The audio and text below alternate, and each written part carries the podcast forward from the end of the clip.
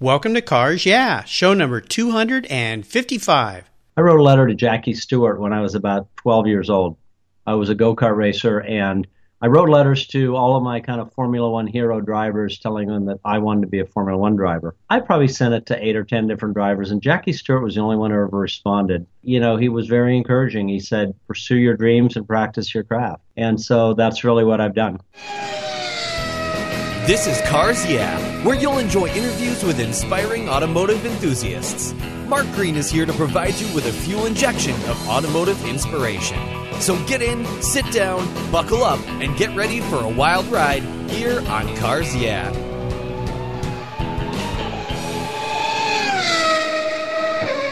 Have you turned your key and heard that dreaded tick, tick, tick, tick because of a dead battery? No worries. I've got the NOCO Genius Boost Jump Starter. This compact tool fits in your glove box and features rechargeable lithium battery technology that will start a dead battery in your car, boat, truck, or RV. It packs a whopping 12 volt, 400 amp starting power and can start up to 20 dead batteries on a single charge. Plus, it has built in spark proof technology with reverse polarity protection to safely jumpstart your vehicle. The compact, ergonomically designed clamps are solid copper for maximum conductivity, and there's a built in ultra bright dual LED flashlight with seven modes, including an SOS emergency strobe. It's easily rechargeable with a USB outlet, and you can charge your smartphone or tablet while you're on the road. Works on any 12 volt lead acid battery. The Genius Boost from NOCO is the ultimate emergency tool that's safe and easy to use. Quality design, state of the art technology from NOCO, your battery care source since 1914. Get yours at geniuschargers.com. Hello, automotive enthusiasts. I am revved up and so excited to introduce a very special returning guest here on Cars Yeah, Dominic Dobson. Dominic, are you buckled up and ready for a fun ride? I sure am, Mark. Awesome. Great to have you here.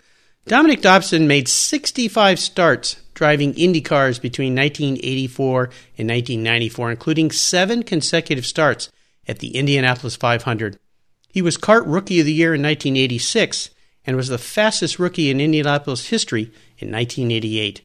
He drove numerous IMSA and other sports car races, including the 24 Hour of Le Mans, the 24 Hours of Daytona, and the 12 Hours of Sebring in a Porsche 962. He also raced two years for Dodge in North America Touring Car Championship, and he was an instructor at Bob Bondurant Driving School at Sears Point Raceway and started Zephyr Racing in the mid 1980s.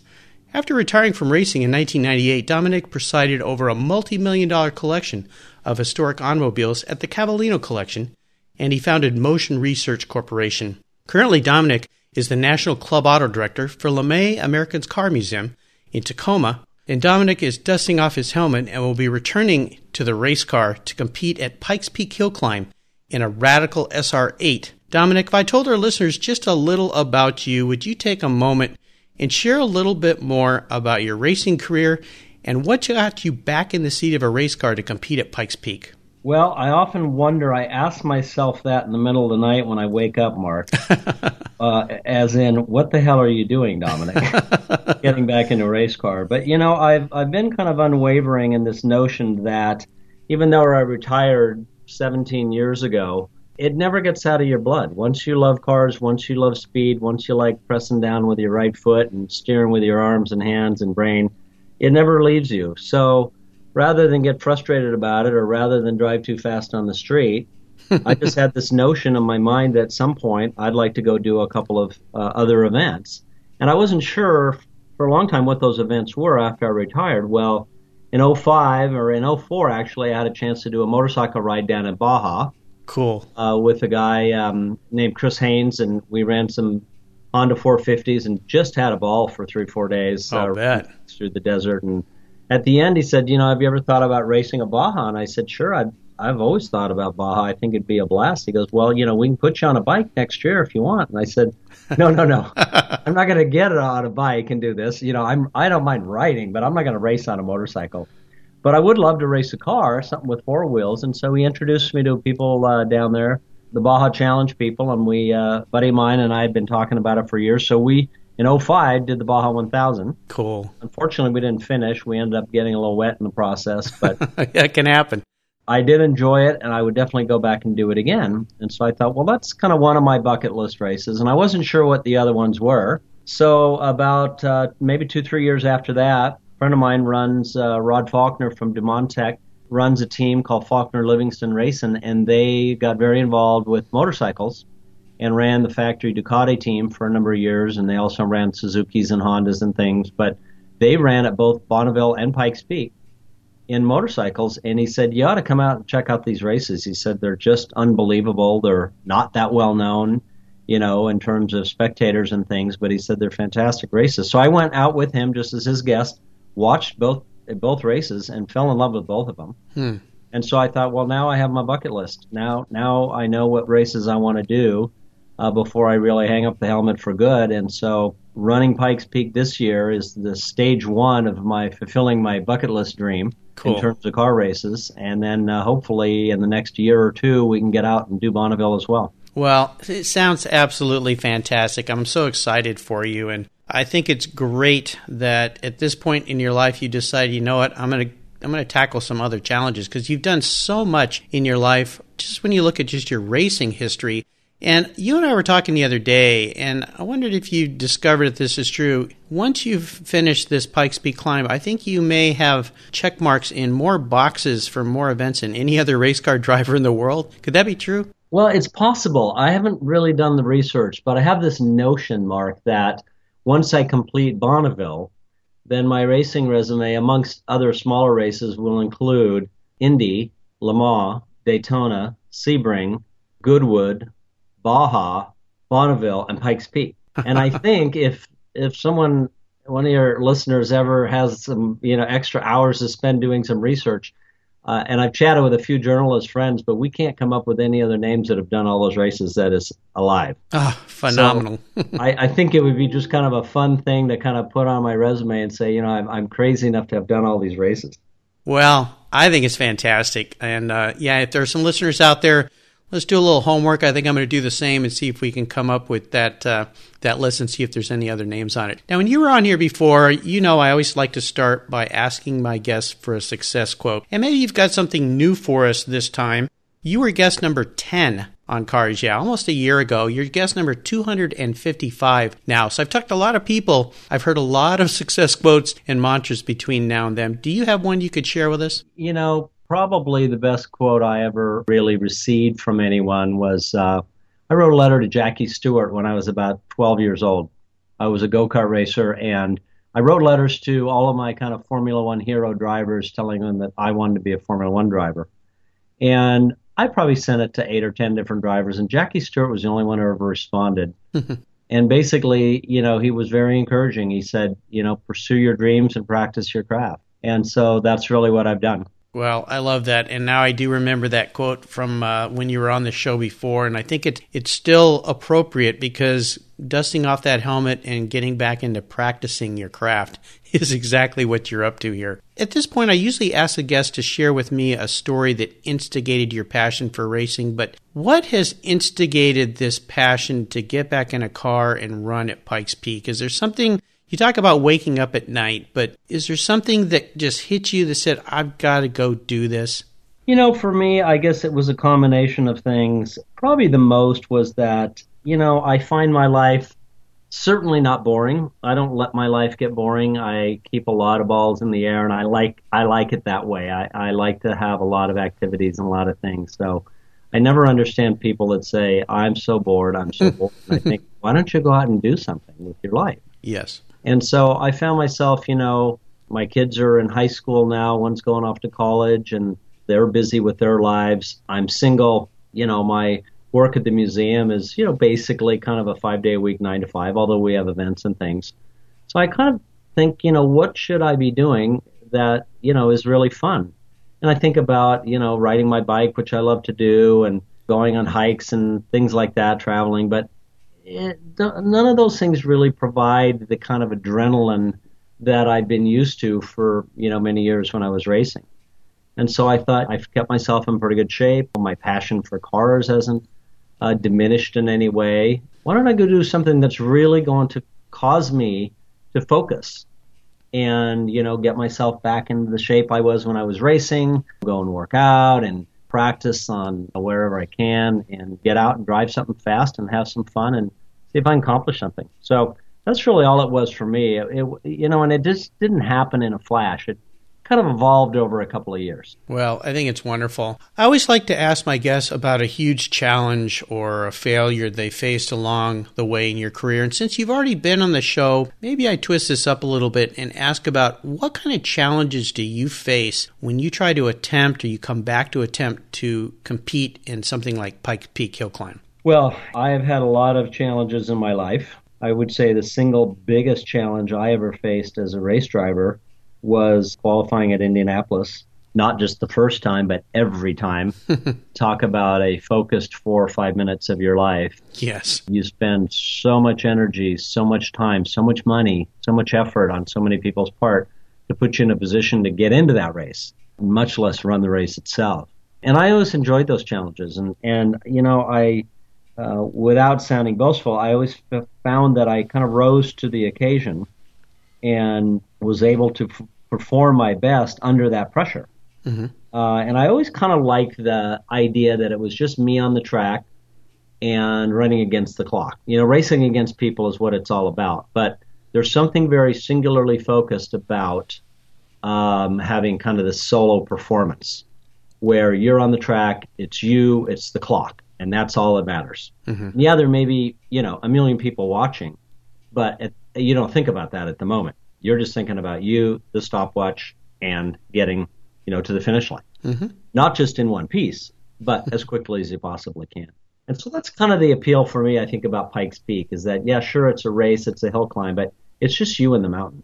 It's an amazing run, and as we're doing this recording here, this is uh, a week where cars are out on the Indianapolis racetrack qualifying right now, or practicing rather, I should say. Qualifying, I believe, comes next week. Is that right?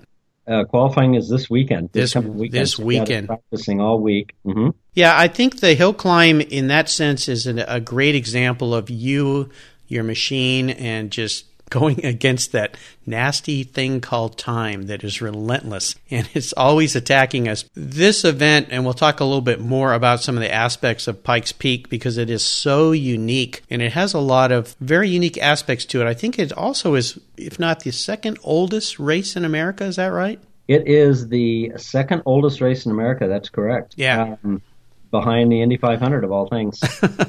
Well, and that's why you need to do it, I think. How about shifting gears here and go to the other end of the spectrum? Talk about aha moments. Is there a particular aha moment in your racing career that stands out, or maybe something that has to do with this next venture of yours that it just, you said it took some time to develop, but was there something that popped in your head that said, well, this is the kind of car I'm going to drive, or this is why I'm going to do this event? Actually, the car that I'm, well, yeah, in, in kind of a uh, obscure way, I'm going to answer your question. The car that I intended to drive at both Pikes Peak and Bonneville was an Indy car. My original idea was that I would take an Indy car and modify it, uh, or you know, m- make it applicable to the rules uh, for both Pikes Peak because no one's ever driven an Indy car Pikes Peak, a modern one, mm-hmm. and then do the same thing at Bonneville. Well, as I started looking into the rules and started talking to the people who made the rules and enforced the rules there, it became pretty apparent that IndyCar was not going to be a very practical accomplishment because of their requirements for roll cage, self starter, and reverse gear. Oh, okay. I think one of the F1 teams was going to bring a car here several years ago, and they ran into the same issues. And they decided it would just be too big of an engineering venture and expense to do it. Mm-hmm. So I started kicking around for different kinds of cars, and in talking to this friend of mine, George Scott in uh, in Aspen, he said, well, "You know, I've got this radical." He said, "If you can't find anything else, you know, you you can run that." And I didn't give it a whole lot of thought because I was kind of focused on other things. And then, as we got closer and closer, all of a sudden the radical started sounding really good, and now I'm thrilled with the concept of it because he's gotten on board and he's been, you know, really good about making the car available and, and, you know, giving me a lot of moral support. And it's allowed me, you know, to finally go forward and make a commitment and, you know, state unequivocally that we're going to go out and do this. Tell us a little bit about the Radical. For those listeners that don't know a lot about this car, can you tell us what this car is, is all about, the power plant and how it's set up, the kind of car it is? Yeah, you bet. The Radical is it's a great car in that it was built specifically really for track days. It's a, kind of a track car. They're made in England by a company called Radical Cars. And they've got a variety of different engine packages. But effectively, all of these cars are uh, small sports cars. Mm-hmm. They are uh, typically, you know, kind of 1,300 to 1,500 pounds. They have two seats or one seat, depending on the configuration. They've got uh, typically a six speed gearbox, lightweight bodywork. Some are coupes, some are spiders, and they have a variety of different engine packages. This particular one's got a 2.5 or 2.7 liter, what they call a RPX V8, which is effectively two Hayabusa four cylinder motorcycle engines molded together into a V. Oh, wow. And they make somewhere between 450 ish horsepower, uh, depending on the state of tune, uh, going through a paddle shift six speed. Um, I have a lot of downforce, a lot of grip, a lot of power, and not a lot of weight. Yeah. And uh, a car similar to this, called a Norma, was the overall winner of Pikes Peak last year. Wow. Okay. So I think it should be a pretty competitive car. We're running in what they call the unlimited class, which is the fastest class. So I'm pretty excited about the prospect of, you know, not just putting up the hill, but actually, you know, getting up the hill, you know, reasonably quickly. And I want to state my intention is not, I'm not going there with the idea that anything short of an overall victory is going to be a disappointment.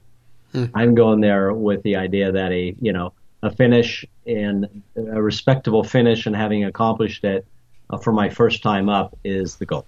Okay, so I believe in 2013, Sébastien Loeb set the record, which I think still stands, which was about 13, 14 seconds over eight minutes. Is that right? Some, yeah, somewhere. That's that's correct. I think eight minutes, 13 seconds. Yeah, which competed, is. But he didn't come back again last year. Ah, and, okay. and so the record didn't get broken. Last year's winner went slower than the, the record. Yeah. Um, but but he was still the fastest car of the weekend. So. Yeah, uh, that is fast. Well, we're going to talk a little bit more about Pikes Peak, but let's go back in time again a little bit. I'd love to hear about the first, what you consider the really special race car that you ever jumped into and raced in. Well, I would say the car that made the biggest impression on me um, when I first got in it and drove it was, and I had raced, of course, carts starting when I was young, and then Formula Ford, and then Formula Atlantic, and then Formula Super V. But the car that really took my breath away was the first time I ever drove an Indy car. It was at Indianapolis Raceway Park. It was with Leader Card Racing out of Milwaukee, Wisconsin. Crew chief was a guy named A.J. Watson, which some listeners may have heard of. Yes, I think so. Builder of the famous Watson Roadster that won uh, multiple Indy 500s uh, yep. back in the 50s and early 60s. Uh, and he was crew chief, and they put me in this car, and I remember getting in that thing, and they told me, they said, you know, make sure you get the tires warm before you put put your foot down, boy. I think was pretty much the exact quote. yes, sir. I, I, was called boy a lot back then because I was in my mid twenties, and you know, compared to Adrian, I was a boy. Yes. And so I remember, you know, being kind of a little nervous about it. But then the first time, after a couple laps of warming up the tires, I put my foot down the straightaway, and I thought, "Holy, this is a car I can get my head around." Because yeah. when I put my foot down, it pushed me back in the seat like nothing I had ever experienced. Oh, yeah. Cannot even imagine. Well, that leads me up to this next question where we'll have a little fun. Your most memorable race. Can you take us through maybe a couple of adrenaline pumping laps of that experience and tell us what that race was, what you were driving, and some great memories you have of it? Well, I just have so many. I, I think last time, you know, the, the one that pops into my head, and I think the one I told you about last time was our win in Camel Lights in Mid Ohio mm-hmm. um, with a fellow named Charles Morgan and his Spice. You know, he'd been running this car and he had had another co-driver and he'd been struggling a little bit. And I think uh, I was kind of a last minute replacement for his driver. And I, I can't remember now exactly what happened, but uh, they called me in and I met him and got in the car. We did some practice and qualified pretty well, and uh, I think he handed me the car. He he started the race and handed me the car. You know, he was in the top five, I think, maybe, and then I got in the car and was able to just kind of get my way through traffic and end up winning the race for him. And wow. I've never seen anyone so happy in my life uh, at, at, the end of that weekend. So that was a pretty memorable race. I would think and of so. course, you know, my first Indy 500 was pretty special, although I didn't finish it. uh, it, it, has meaning uh, to me. And you know, I've just had a lot of great races. Doing the Baja 1000 was a fantastic experience. You know, I got my full stint in before our car uh, ended up stopping. Mm-hmm. But yeah, I mean, I, I could rattle off a half a dozen more very very memorable events, but but I know we'd be here all day if I did. Well, I'm sure I could uh, sit and listen to you all day, but we don't have that kind of time, so we'll move forward. Let's talk a little bit about Pikes Peak. I'd love to hear about how does someone prepare for this. This is the first time you've run Pikes Peak, and and to let our listeners know who aren't real familiar with this, this is basically a giant mountain that is a 12 I think it's 12.42 miles. It used to not be fully paved, but it is now. And it starts at 9,390 feet elevation and goes up to 14,110 feet. That's it's like driving up to our local Mount Rainier here. 156 turns, 160 entries. It's absolutely amazing. So, how do you prepare for something like this when you've never done it before? Well, that's a really good question. I think, uh, you know, t- t- two ways. One is you get up and drive the course it's, it's any way you can. I've driven on it a couple times when I was there visiting. We uh, just took a rental car up to the top, uh, which, by the way, your typical rental car at the top of that Pikes Peak has about 20 horsepower, and you're flat out in first gear going 25 miles an hour, just wondering if the car is going to even make it. because of the elevation, right? Because of the elevation, yes. Not to mention you're a little winded just opening the door and getting out of the car. There's just not a lot of oxygen up there. Yeah. So, you know, getting out on the course physically in a real car, and there's some opportunities to do that both in a rental car once the snow melts. And of course, they have some official practices starting in June. I've been playing video games and watching videos of the in car footage, trying to learn the track. There's a lot of corners, uh, 156 turns to be specific and you know one corner bends into the other one. So sometimes you don't know what you know. Where am i? Where, where, where one corner starts and the next one stops. And i think that's where people get in trouble is they you know a lot of the sections of the tracks feel the same and look the same. Mm. so you think you're in one spot and you basically just get lost. You think you're coming up to a big fast sweeper when in fact it's a hairpin. Mm. and i think that's really the biggest danger there is remembering where you are and leaving enough in reserve so that you're not going into a blind corner, convinced in your mind it's a flat out and fifth gear sweeper when in fact it's a third gear tight corner. Right. Because that's how you really get yourself in trouble. So I've been working on that. And then, uh, of course, on the flip side of it is getting a good car, a safe car, getting a crew who's experienced, have been there before, who knows how to prepare the car because it may not be driver error. You know, you could have a wheel come off, you could have a you know, all kinds of mechanical issues mm-hmm. that could cause you a problem as well. Like any other form of racing, making sure your package uh, in terms of the car, the crew, everything is set. And then, you know, physically, I've been training pretty hard over the last couple of, you know, three months since first of the year, four months. I feel like now I'm I'm uh, in the best shape I've been in for a long, long time, uh, probably since I quit racing. And uh, you know that's been a motivator for me because I think that you know, aerobically, mm-hmm. just getting out of the car, eh, you know, just driving the car at those kind of altitudes. You know, for those local listeners here, the top of Pikes Peak is only 200 feet short of Mount Rainier, the top of Mount Rainier. Yeah, it's absolutely amazing to me. And anybody who's uh, been up to an altitude that high, even if you've gone to, say, Hawaii and the top of the mountain there, I believe it's on Maui, that's pretty high, you realize pretty quickly after a short hike what that deprivation of oxygen can do to you. And, and for people that have not raced cars, you are breathing a lot of oxygen in when you're racing a car. You're not just sitting there along for the ride. It's very wearing on your body. So I, I have you gone up to Mount Rainier here up high and, and done any hiking? Has that been any part of your training? No, I haven't, but I'm going to go spend some time in Colorado. I have reason to go over there. We have a facility over there, the museum does. Mm-hmm. And so I'm just going to spend some time up at altitude. And um, I also, somebody told me about something. I need to look into this. There's something called, I believe, an oxygen mask, not an oxygen mask. It's called an altitude mask. And you actually put it on and it limits the amount of air that you get. Oh. Um, and so you can go work out in it and it simulates being at altitude. And so uh, I need to uh, get down and take a look and see if I can find one of those because that seems like probably a good thing to work on uh, a little bit as well. Yeah, maybe when you're on a trainer or treadmill or bike or however you're doing your aerobics, uh, throw that on your, your face and see, see what that does to you. So, wow, a lot of training sounds very exciting. Now, here's a question that I love to ask my guests, and I'd have to go back to remember how you answered this before, but it's kind of a fun one. If you were a car, what kind of, and I'll say race car, I think that'd be better for you, obviously. What kind of race car would Dominic Dobson be and why? Well, I would just have to say I'd want to be a Formula One race car just because it's the best race car ever. And, you know, it's what I always aspired to be, to drive, not to be, but to drive mm-hmm. when I was a kid. And so, yeah, I, I could see that, you know, they're, well, I wouldn't say they're all attractive because they're not, but they're quick. Mm-hmm. You know, they're very high performance. They're kind of high strung, and for those lucky enough to get to drive them, they're kind of the ultimate machine. And you've you've gotten to drive a few Formula One cars, haven't you? Not in, in Formula One races, but historic races or less on a track. Yeah, both. Yeah, some historic racing and then just uh, testing testing out on tracks. Very cool. Was there one that you drove that just blew you away? Well, the, the, the, most modern F1 car I drove ever was a 1996 Ferrari F310B that was driven by a guy named Michael Schumacher. Oh, yes. And uh, he used that particular car to win both Spa and Monaco that year. And uh, I had an opportunity to drive that car at Goodwood up the hill climb. Cool. And then at Moroso uh, Raceways in Florida.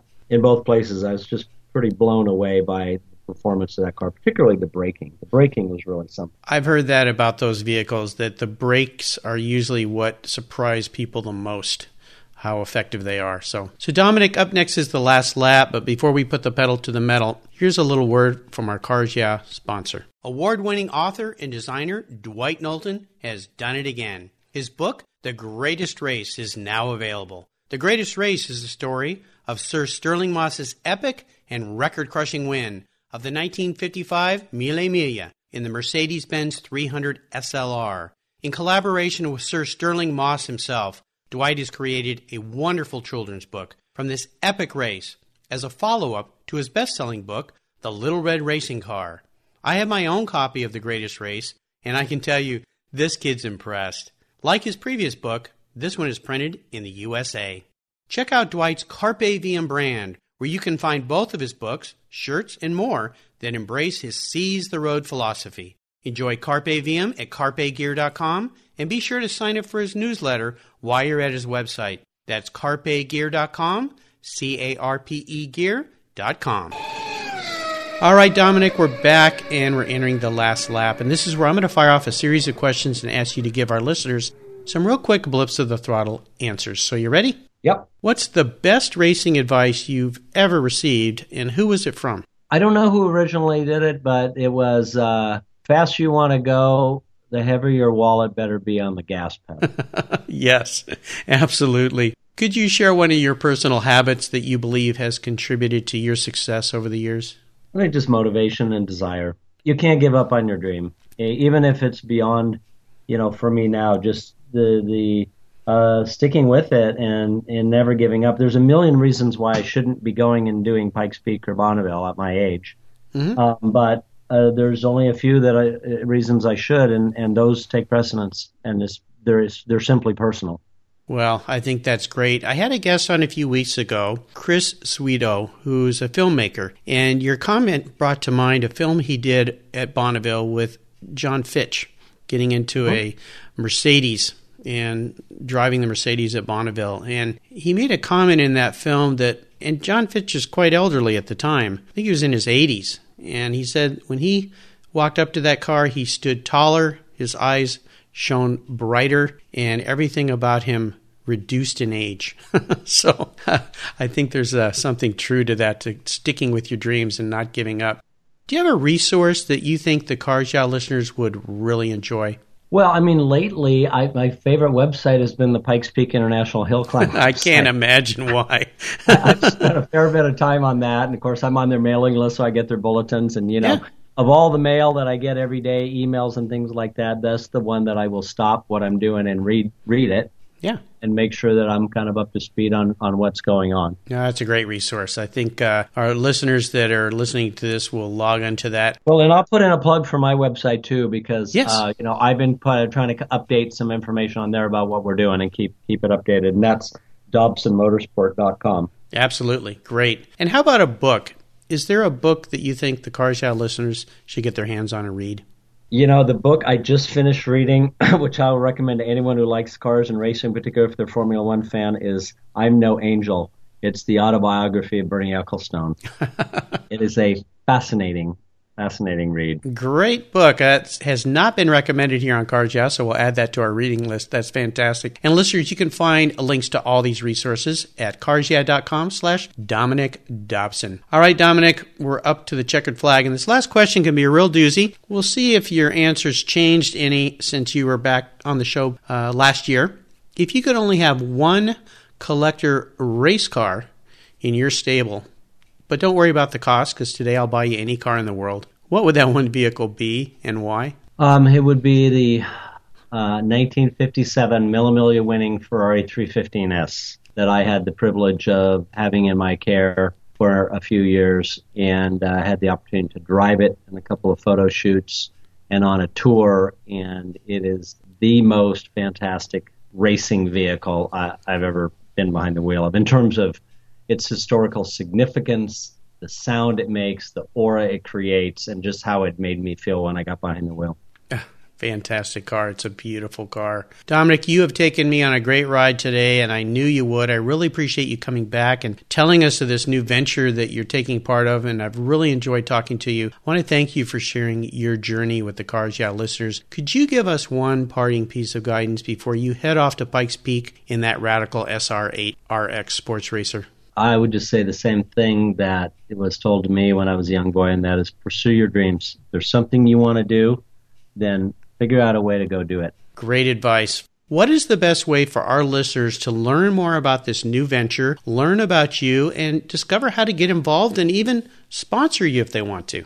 Well, I would say go onto my website, and that's DobsonMotorsport.com. We will have a link to the Pikes Peak website, and there's also, we'll be updating press releases. We have a new sponsor we're going to announce. In fact, I think I can probably just announce it now because we are going to do a release for that, but we did just sign uh, Sport Clips. All right. It's the uh, sports, male oriented uh, sports haircutting Yeah. Uh, barbershops. There's a chain of them around the country, and they've got some in Colorado. So they're going to be an associate sponsor, secondary sponsor on our car. Very We're cool. very excited to have a new relationship with them. Yes. Uh, but we'll be keeping uh, keeping the site updated in terms of what it is we're we're trying to accomplish. Let's do a shout out too for the other sponsors that are backing you on this venture. Who are they? Uh, GoProMotorsports.com, Uh, yes. company of the the owner. Uh, Triarch Electric, um, good friend of mine uh, from Tukwila, uh, electrical wholesale supply. Um, my good friend Rod Faulkner, Tech Racing Oils, and of course the LeMay Museum is uh, also supporting me by creating the opportunity for me to go do that and take some time off. Fantastic. Well, listeners, you can find links to everything Dominic has shared with us today, including his great sponsors, uh, at carsyeah.com. Just put Dominic, D O M I N I C, in the search bar. His show notes page, both his first show here on Cars Yeah about a year ago, show number 10, and the current show, show number 255, will show up for you to read. Dominic, thank you for being so generous today with your time, your expertise, and for sharing your experiences with our listeners. We wish you the best of luck at Pikes Peak. I can't wait to watch you drive up that mountain. It's so exciting. Until we talk again, I'll see you down the road. Thank you, Mark. You're welcome. Thank you so much for joining us on today's ride here at Cars Yeah. Drive on over to carsyeah.com to find show notes and inspiring automotive fun. Download your free copy of Filler Up, a fun book filled with gorgeous photographs of fuel filler fun, including quotes from more inspiring automotive enthusiasts.